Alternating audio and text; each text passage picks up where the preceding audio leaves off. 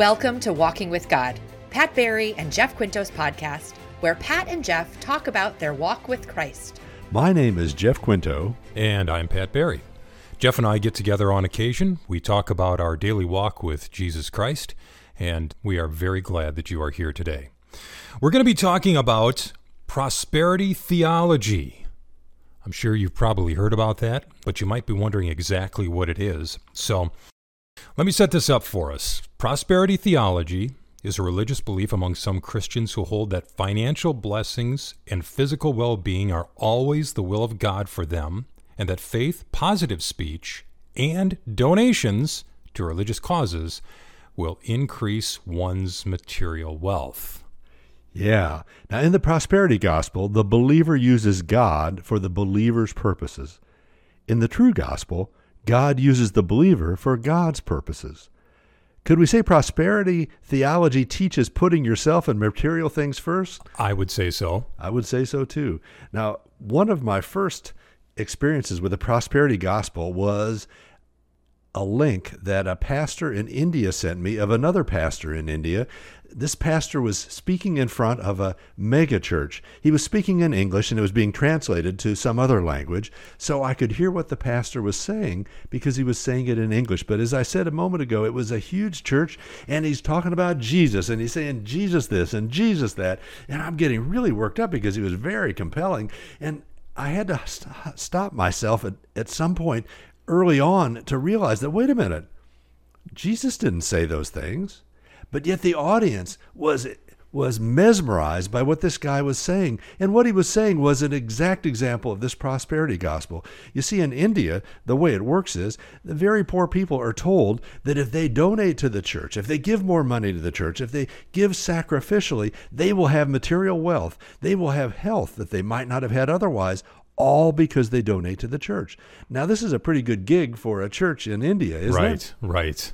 Not such a good thing for the people who are contributing. No, not such a good thing for the people who are contributing, and certainly not an example of the gospel at work in our world. Absolutely not. And even in the United States, and I know there are a lot of people who are, are following this currently, who have followed it uh, in in the past, that that are thinking that faith and their belief in God means all sorts of riches here on earth and that is just that is just not the case. It's not. And you know it's a compelling message though because people need help. They need salvation and they think that money's the answer to anything that happens to them. I was visiting a church during their stewardship campaign, and they a guy came up to the front, and he was a car dealer of some sort, and he was talking about how since he found the Lord, he'd sold so many cars, it was unbelievable. And he was going to give more to the church because he wanted to sell more cars.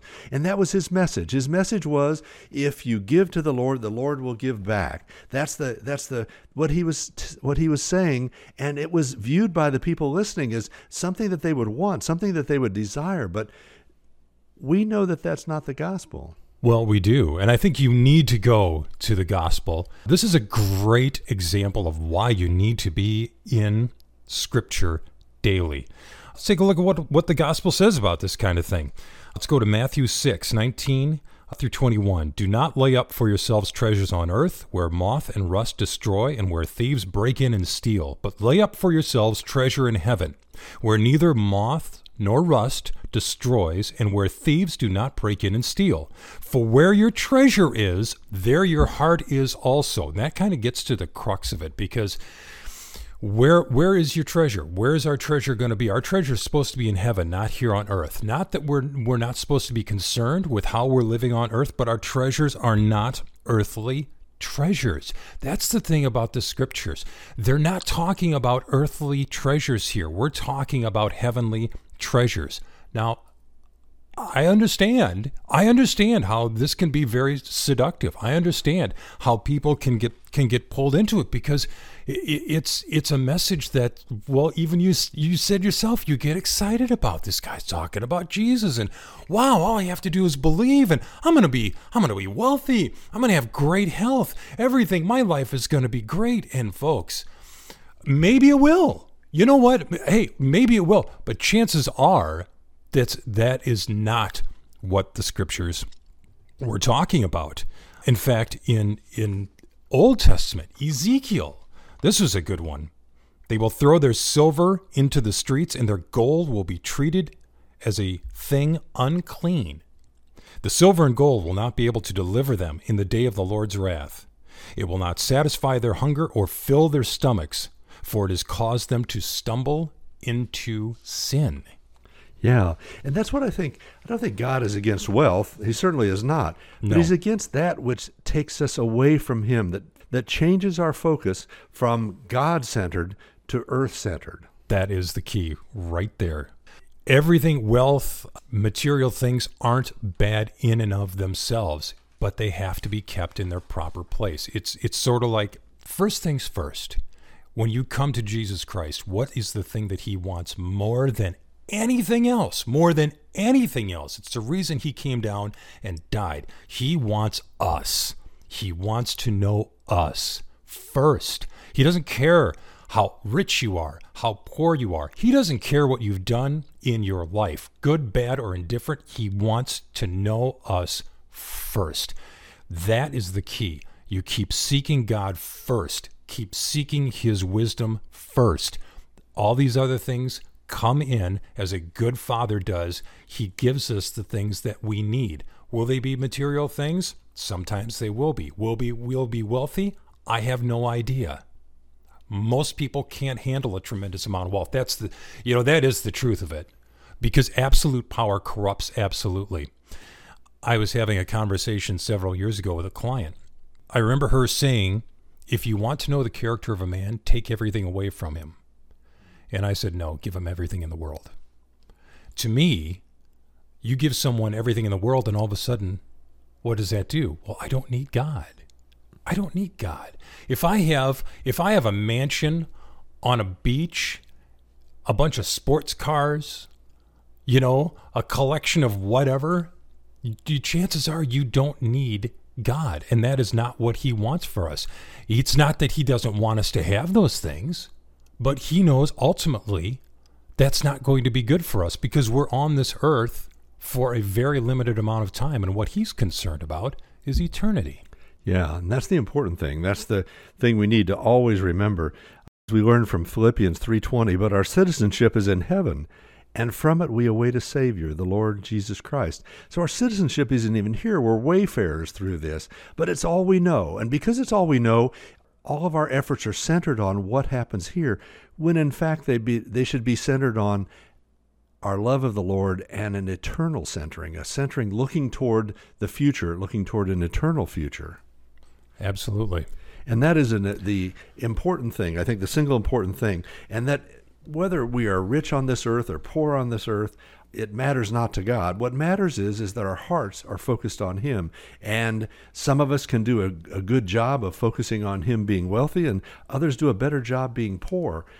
For me, when I have everything, I become my own God. I don't need God when I have everything. That's human nature. Yeah. And so when things are going well and I'm doing well financially, it used to be, to be honest, that I was look away from God and forget that God was at the center of things. And it's only recently that I've gotten to the point where I realize that God has to be to the center of things, whether things are going well or things are going poorly, whether my health is good or my health is bad. All that I do needs to center on God first, and everything else will follow. Absolutely. You know, the Bible does mention, I want to kind of circle back here if we could, because the Bible does mention treasure. It mm-hmm. does. There are there are there are treasures that are mentioned. So let me what do you what do you think scripture is saying when when they're when they mention treasure? Well, they're not talking about earthly treasure. They're talking about eternal treasure. They're talking about the treasure in heaven. The treasure also of being here and being at peace in the world, being at peace because we are led, guided, and centered on Christ. So how do we get that treasure?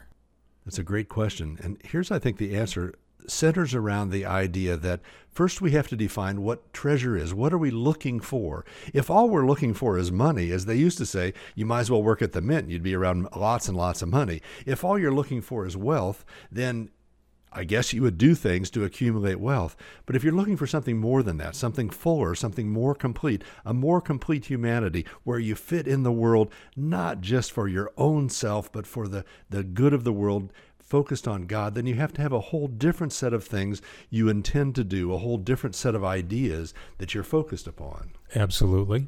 You have to truly seek.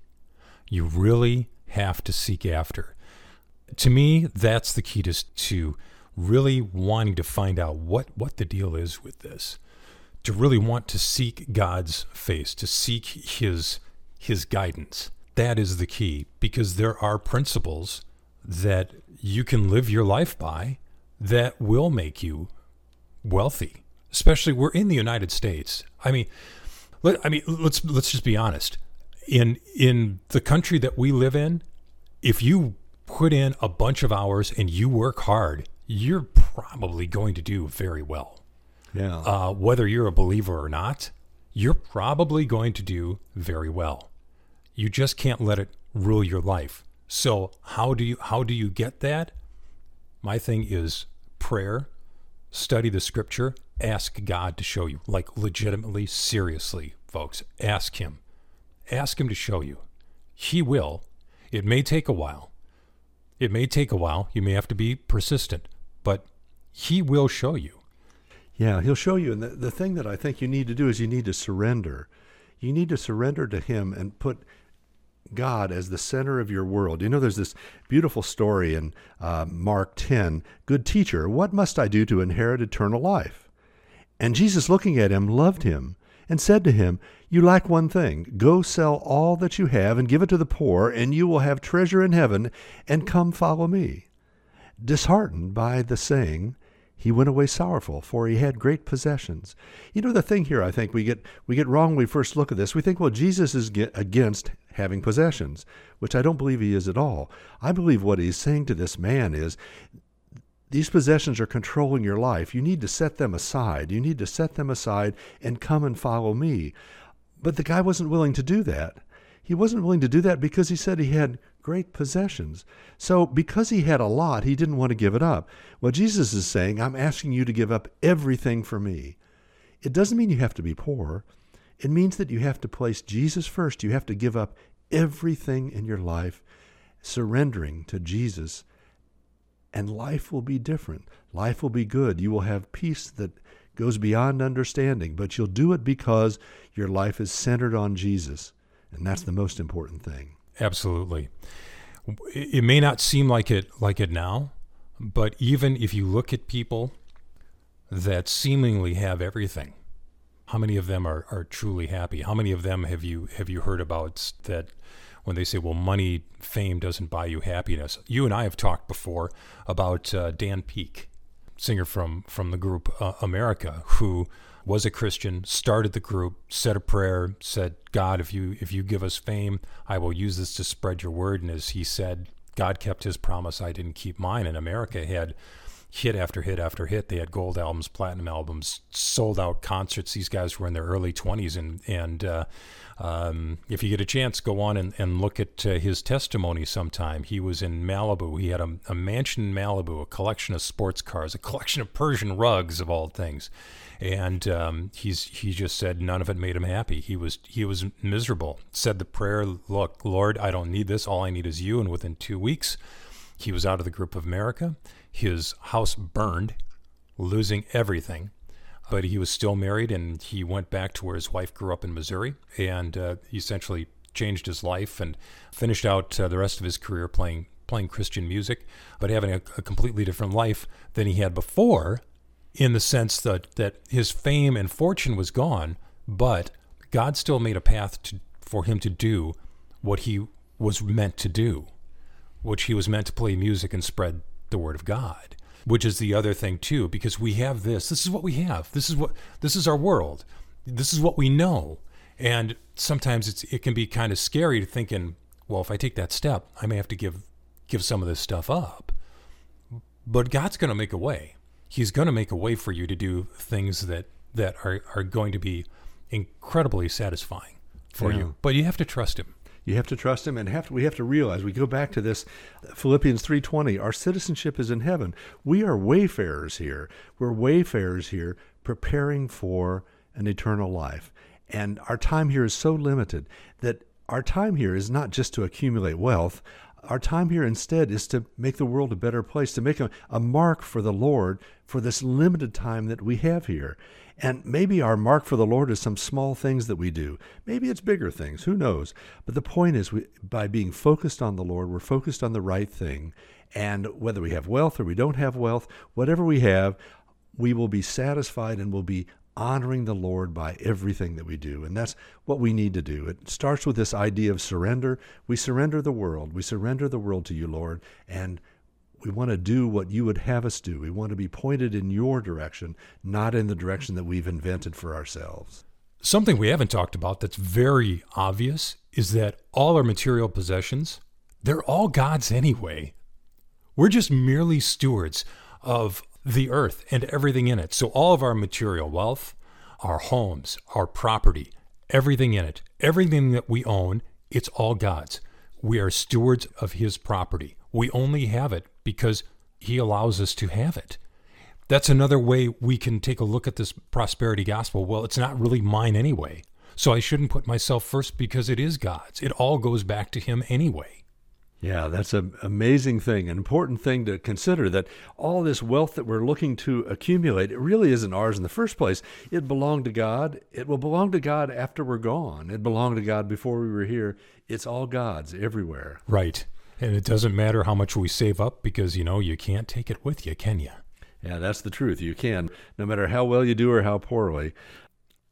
Pat and I have enjoyed talking about this today, and what really got us started was a quote from C.S. Lewis, and it had it goes like this: Christianity, if false, is of no importance, and if true, of infinite importance. The only thing it cannot be is moderately important. And that's our belief. Our belief is that Christianity is true, therefore, it is infinitely important. And we've given our lives for this. We are, we are all in, and we want you to be all in.